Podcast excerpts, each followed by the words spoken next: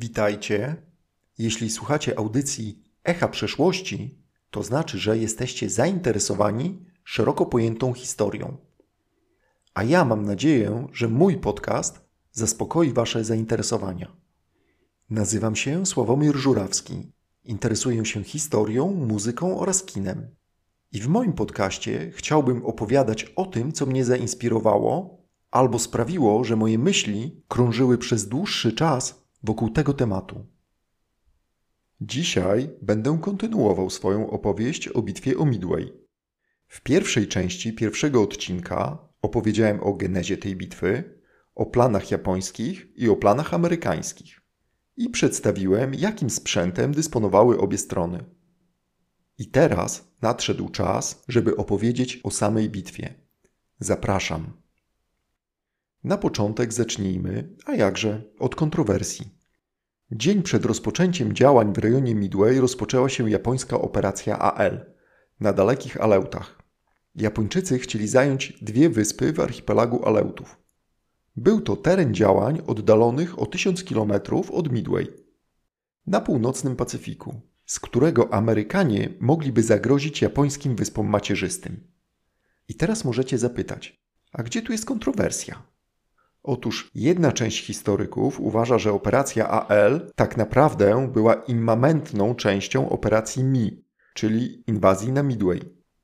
Natomiast druga część historyków uważa, że były to dwie niezależne operacje. Tak jak wcześniej wspominałem, japońska marynarka wojenna nie była jednorodną organizacją. Sztab admirała Yamamoto ścierał się ze sztabem głównym marynarki wojennej i jak to się często dzieje w takich sytuacjach, spory rozwiązuje się kompromisowo. I operacja AL była takim kompromisem. Admirał Yamamoto zgodził się oddelegować jako osłonę dwa lotniskowce ze swoich okrętów do operacji zajęcia dwóch wysp na Aleutach. W zamian natomiast otrzymał wolną rękę, jeśli chodzi o działanie w okolicach Midway. Ale z punktu widzenia Yamamoto to, że operacja AL odbywała się w tym samym czasie co inwazja na Midway, mogłoby przekonać Amerykanów, że pod Midway Japończycy atakują ograniczonymi siłami. No bo skoro na Aleutach są japońskie lotniskowce, to znaczy, że w tym samym czasie nie ma ich na Midway. Natomiast w rejonie Aleutów miały działać dwa lotniskowce tzw. Tak drugich mobilnych sił uderzeniowych czyli drugie Kidobutai. Ale były to jednostki drugiego rzutu, mniej doświadczone i nieotrzaskane jeszcze w walkach. Natomiast Kidobutai, to właściwe Kidobutai, miało się zaczaić na północ od Midway i czekać na amerykańskie okręty. Niemniej jednak operacja AL i operacja MI to były dwie różne operacje, ale przeprowadzone w tym samym czasie. A więc Przenieśmy się do 4 czerwca 1942 roku. Mniej więcej 300 km na północ od Midway na środkowym Pacyfiku. Jest około drugiej nad ranem czasu lokalnego. Lotnicy, którzy właśnie się budzą na pokładach lotniskowców grupy Kido Butai, wiedzą, że czeka ich trudny dzień. Ale są spokojni. Mają już za sobą wiele takich poranków. Wszystko przebiega zgodnie z planem. Najpierw poranna rutyna, toaleta, śniadanie, odprawa. Słońce o tej porze roku na środkowym Pacyfiku wschodzi około 5.50, więc wszystko odbywa się w porannych ciemnościach. Start pierwszych grup jest przewidziany na godzinę 4.30. Japońscy piloci zazwyczaj przed atakiem otrzymywali specjalne śniadanie. Sekihan, czyli ryż gotowany z odrobiną drobnej czerwonej fasoli. Później krótka modlitwa przy przenośnym ołtarzyku Shinto i łyk sake za pomyślność ataku, za wykonanie zadania, za to, aby nie zawieść. O godzinie czwartej przygotowania do startu ruszają pełną parą.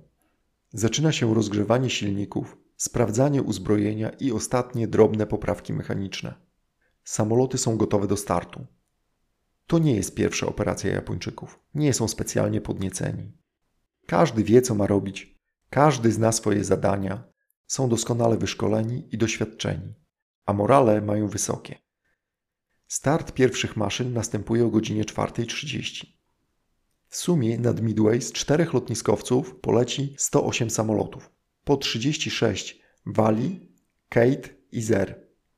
Procedura startu całej grupy zajęła Japończykom zaledwie 15 minut, a niektóre źródła podają, że nawet 7. Już ten fakt pokazuje wielkie doświadczenie i profesjonalizm japońskich lotników i obsługi pokładowej.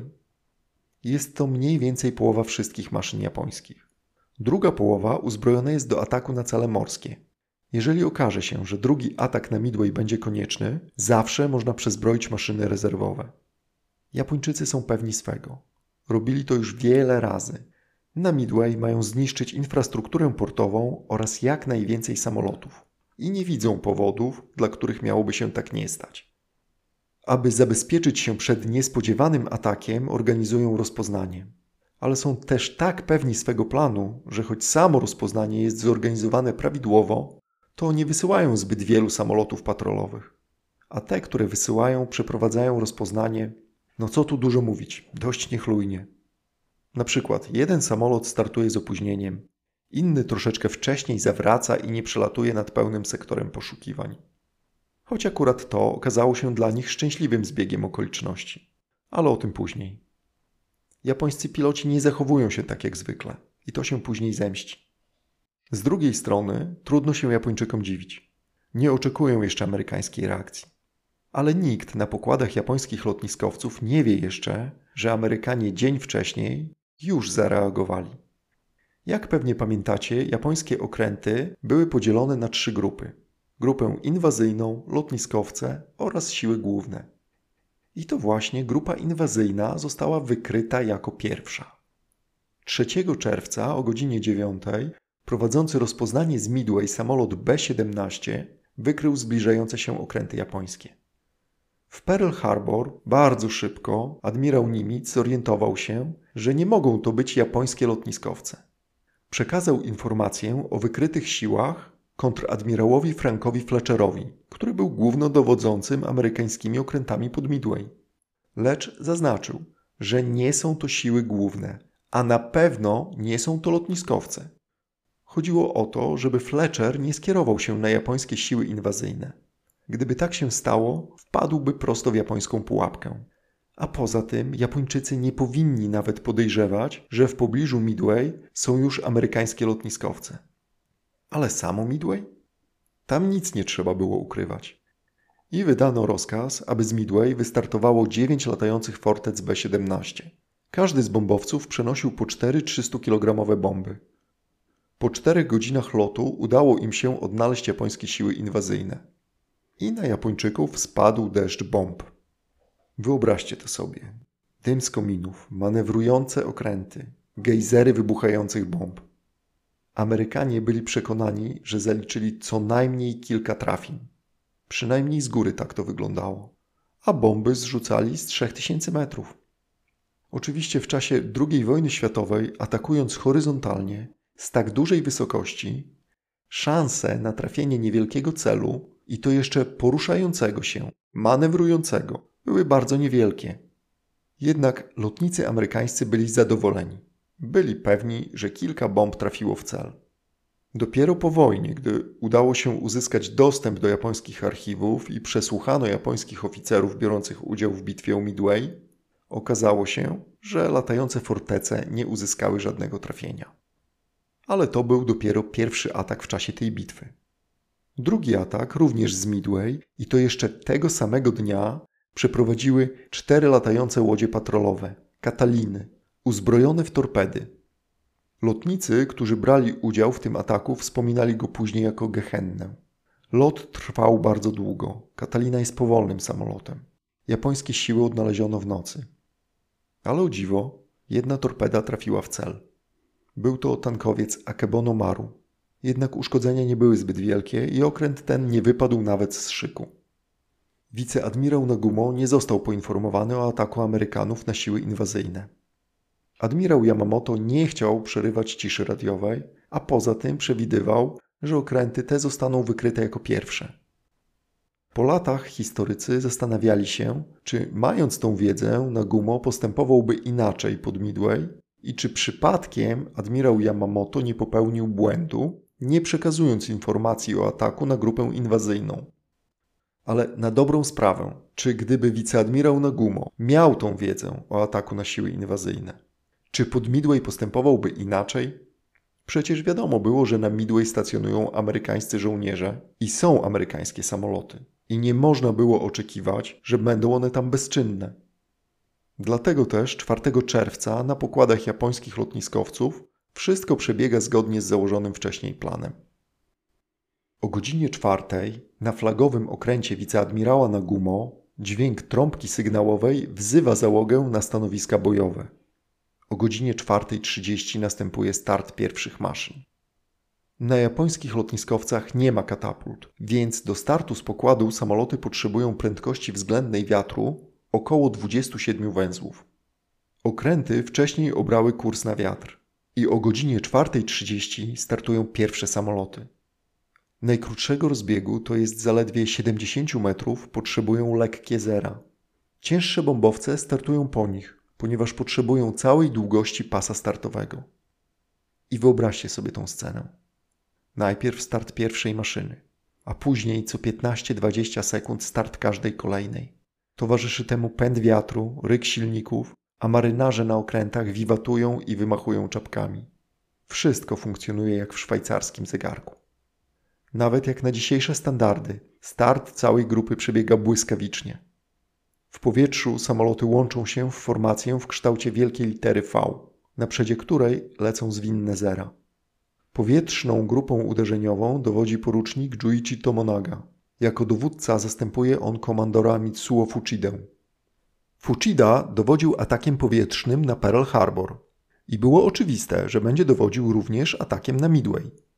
Jednak kilka dni wcześniej przeszedł on zabieg usunięcia wyrostka robaczkowego i lekarz nie zezwolił mu jeszcze na udział w akcji bojowej. Ta zmiana nie jest żadną przeszkodą i japońska armada sprawnie zmierza w kierunku Midway.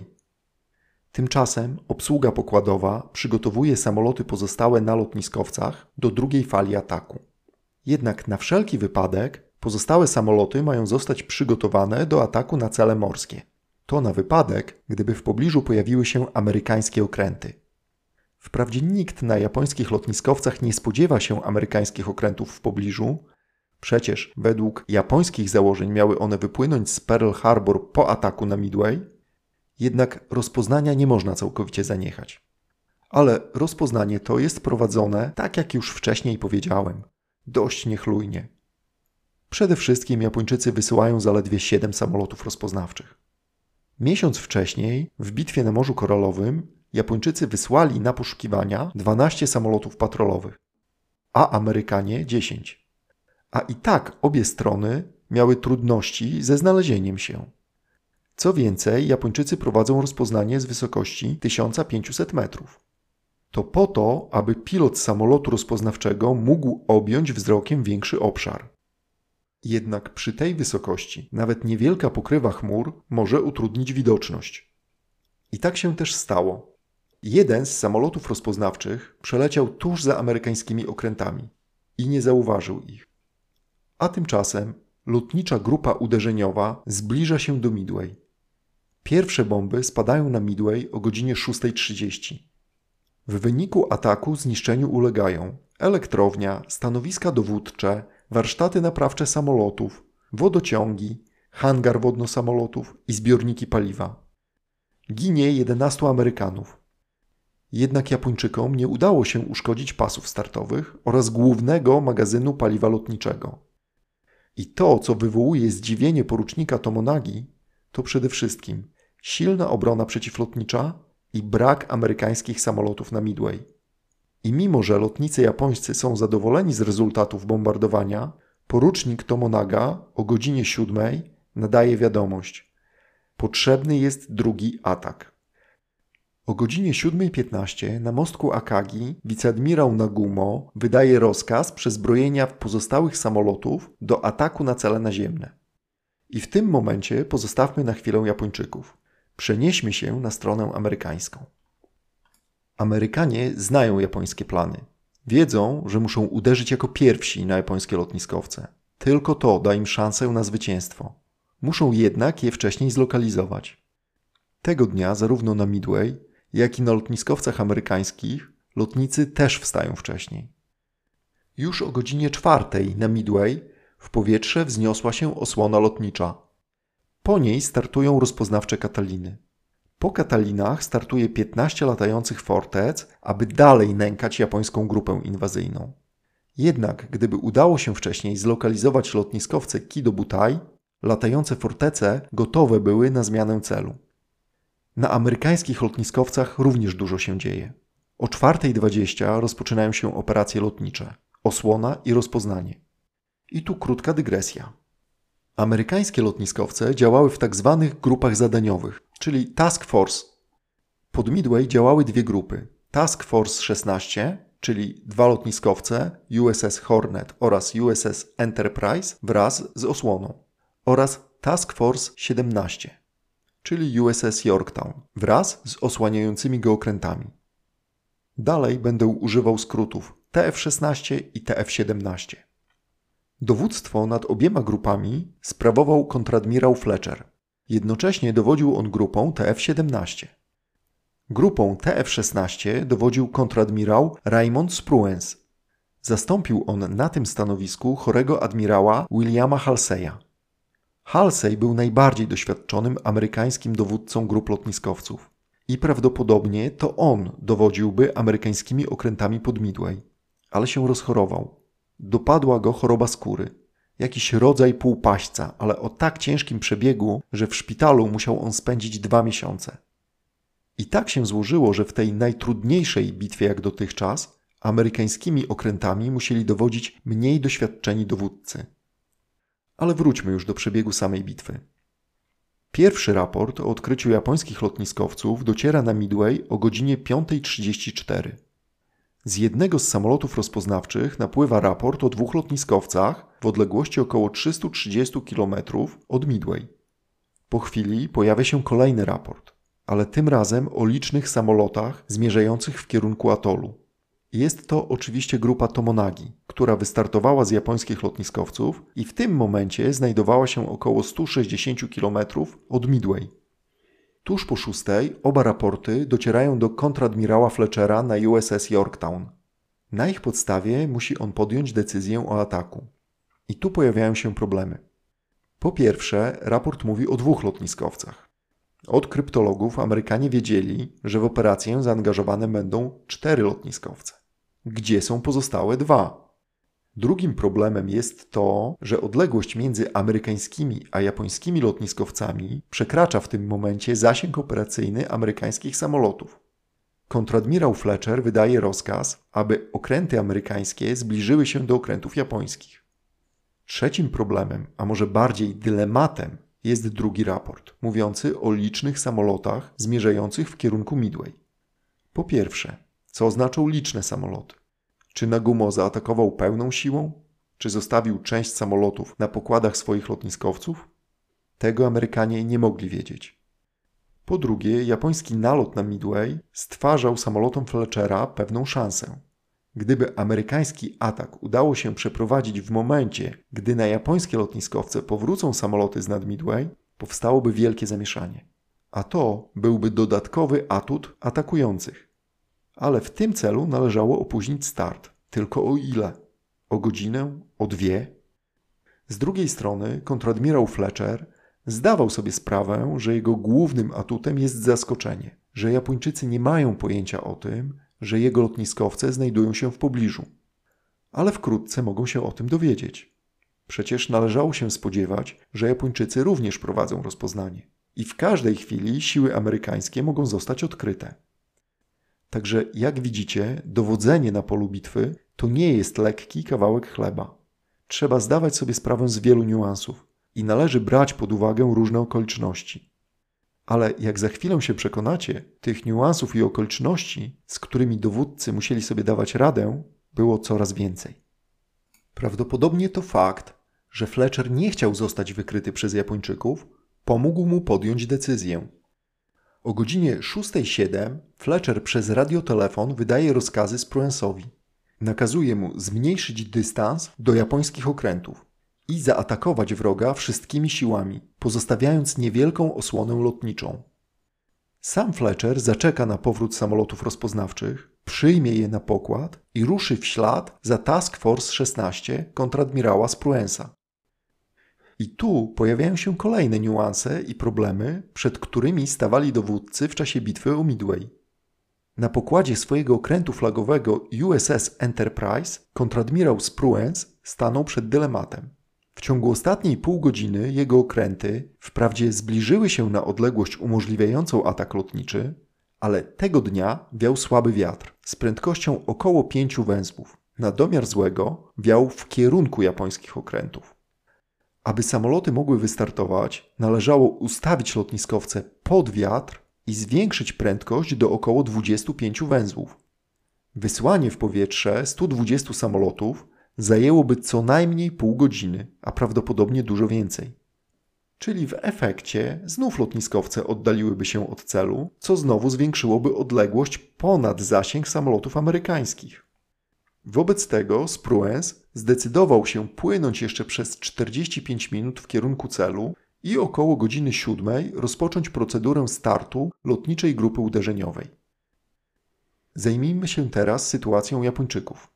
Jak pamiętacie, pierwszy raport o wykryciu japońskich lotniskowców pojawił się o godzinie 5.34. Tuż po nim na Midway dotarł kolejny raport o licznych samolotach zbliżających się w kierunku atolu. Gdy pojawiła się informacja o wykryciu japońskich lotniskowców, latające fortece B-17 leciały w kierunku japońskiej floty inwazyjnej. Ale lotniskowce były ważniejsze. Latające fortece zmieniły więc kurs i teraz leciały w kierunku lotniskowców. Na Midway, na wieść o zbliżającym się nalocie, zapada decyzja o poderwaniu w powietrze wszystkich samolotów zdolnych do walki. I od szóstej, w ciągu pół godziny, wszystko, co może latać, startuje z lotniska na Midway. Myśliwce próbują bezskutecznie powstrzymać nalot. Ponoszą przy tym wielkie straty. A bombowce lecą w kierunku Kidobutai. Aby atak na lotniskowce był skuteczny, wymaga współdziałania ze sobą różnych grup bombowych, czyli bombowców torpedowych z nurkującymi i z horyzontalnymi. Chodzi o przeprowadzenie ataku mniej więcej w tym samym czasie i z różnych stron, tak aby myśliwce osłaniające lotniskowce i obrona przeciwlotnicza nie mogły skupić się na małej grupie, ale musiały rozproszyć swoje siły i zająć się różnymi celami w tym samym czasie. Ale z Midway startują tak różne grupy bombowe, np. samoloty piechoty morskiej, lotnictwa lądowego i lotnictwa marynarki, że o jakimkolwiek współdziałaniu nie ma mowy. Nikt tego dotąd nie ćwiczył i cała ta grupa rozbija się na mniejsze grupki, które niezależnie zmierzają do celu i równie niezależnie ten cel będą atakować. A to zemści się straszliwie.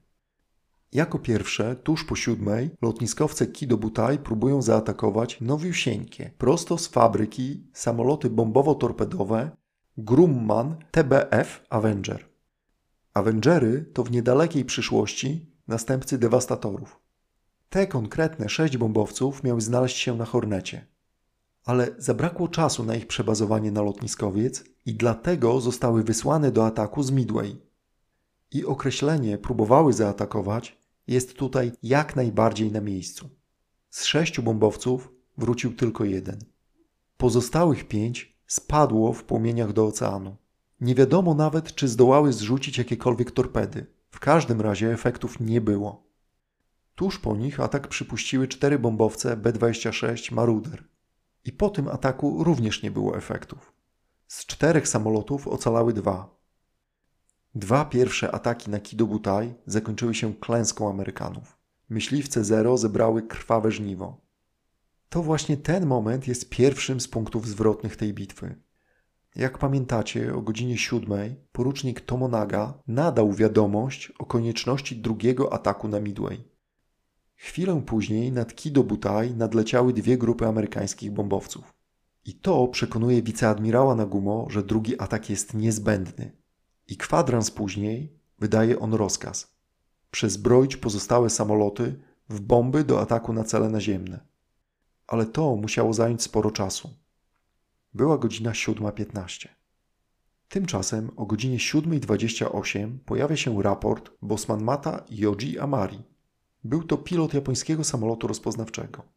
Odkrył on 10 dużych jednostek wroga, około 280 km na północny wschód od zgrupowania Kidobutai. W raporcie tym nie było ani słowa o lotniskowcach.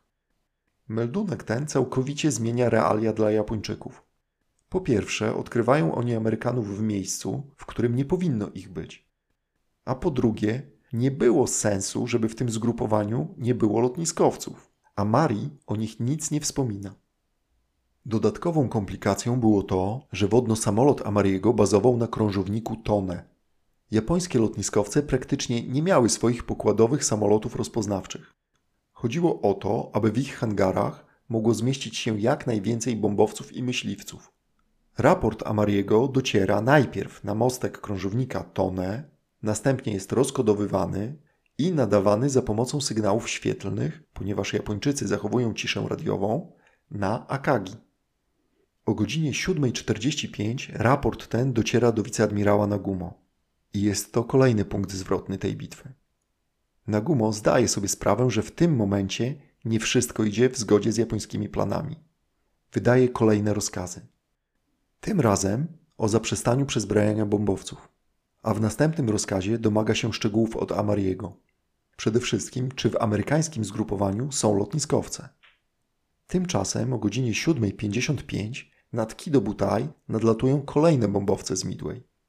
Tym razem jest to 16 Dauntlessów z Korpusu Piechoty Morskiej. Za sterami tych samolotów siedzą niedoświadczeni piloci. W związku z tym ich dowódca wydaje rozkaz do zrzutu bomb z lotu horyzontalnego. Tak, bombowce nurkujące atakują horyzontalnie. To oczywiście ułatwia robotę japońskim myśliwcom. Nie dość, że bombardowanie jest nieskuteczne, to z 16 Dauntlessów zostaje zestrzelonych 8. Gdy Dauntlessy kończą swoją próbę ataku, na wysokości 6 km nad Kido-Butai pojawiają się latające fortece B-17. To są te same latające fortece, które wystartowały z Midway tego dnia jako pierwsze. I tak zrzucają bomby z wysokości 6 km. Jak pamiętacie, dzień wcześniej latające fortece atakowały z 3 km. I spadło wtedy dużo bomb, było dużo dymu z kominów manewrujących okrętów i równie dużo gejzerów od wybuchających bomb. Teraz było tego jeszcze więcej, ale efekt? Żaden. Jedynym plusem ataku z tej wysokości było to, że tylko ta amerykańska formacja bombowa tego dnia z ataku na Kidobutai wróciła bez szwanku. Latające fortece leciały po prostu zbyt wysoko. O godzinie 8.09 do wiceadmirała Nagumo dociera kolejny meldunek od bosman Mata Amari. Tym razem raportuje on, że okręty wroga to pięć krążowników i pięć niszczycieli. Na mostku Akagi ten meldunek powoduje konsternację, gdyż taka formacja na tym obszarze i bez lotniskowca po prostu nie miała racji bytu. Amari otrzymuje kolejne polecenie, że musi przyjrzeć się dokładniej tej formacji. W tym czasie swój atak kończą latające fortece, a nad Kido Butai nadlatują kolejne samoloty. Tym razem są to kolejne samoloty Korpusu Piechoty Morskiej. Przestarzałe już bombowce nurkujące Fold SB-2U Windykator, które z japońskimi myśliwcami nie mają najmniejszych szans. Tylko dlatego ten atak nie kończy się całkowitym unicestwieniem atakujących, że większości zer brakuje już amunicji, a zwłaszcza pocisków do działek 20 mm. Z kilkunastu windykatorów pięć zostaje zestrzelonych. I z tych wszystkich dotychczasowych nalotów żaden, żaden nie przyniósł efektu. Ani jedna bomba, ani jedna torpeda nie spadła na okręty japońskie. Jedynie zera miały dużo roboty. Gdy trwa ostatni nalot, wiceadmirał Nagumo dostaje w końcu uaktualniony raport. O godzinie 8.20 Amari melduje, że obserwowanym okrętom towarzyszy jednostka, która wygląda na lotniskowiec. Efekt, jaki ta wiadomość wywołała, można porównać do uderzenia pioruna. Nagumo jest zaskoczony. Rozumie, że coraz więcej spraw nie idzie w zgodzie z japońskimi planami. I jest to kolejny moment zwrotny tej bitwy. Nagumo musi teraz podjąć decyzję, co robić. Decyzja jest tym trudniejsza, że właśnie z nad Midway wracają samoloty Tomonagi. Na dodatek nie przezbrojono jeszcze wszystkich bombowców w torpedy i bomby do ataku na okręty. Do nalotu gotowe były tylko bombowce torpedowe WAL 36 samolotów. Wiceadmirał Nagumo może je wysłać do ataku na amerykańskie okręty, ale bez osłony myśliwskiej. A przed chwilą widział, co się stało z bombowcami amerykańskimi, które atakowały właśnie bez osłony myśliwskiej. To pomaga podjąć mu decyzję. Postanawia więc, że należy przyjąć samoloty Tomonagi, uzupełnić ich paliwo i uzbrojenie, zatankować wszystkie myśliwce i również uzupełnić ich amunicję i dopiero wtedy zaatakować amerykańskie okręty pełną siłą.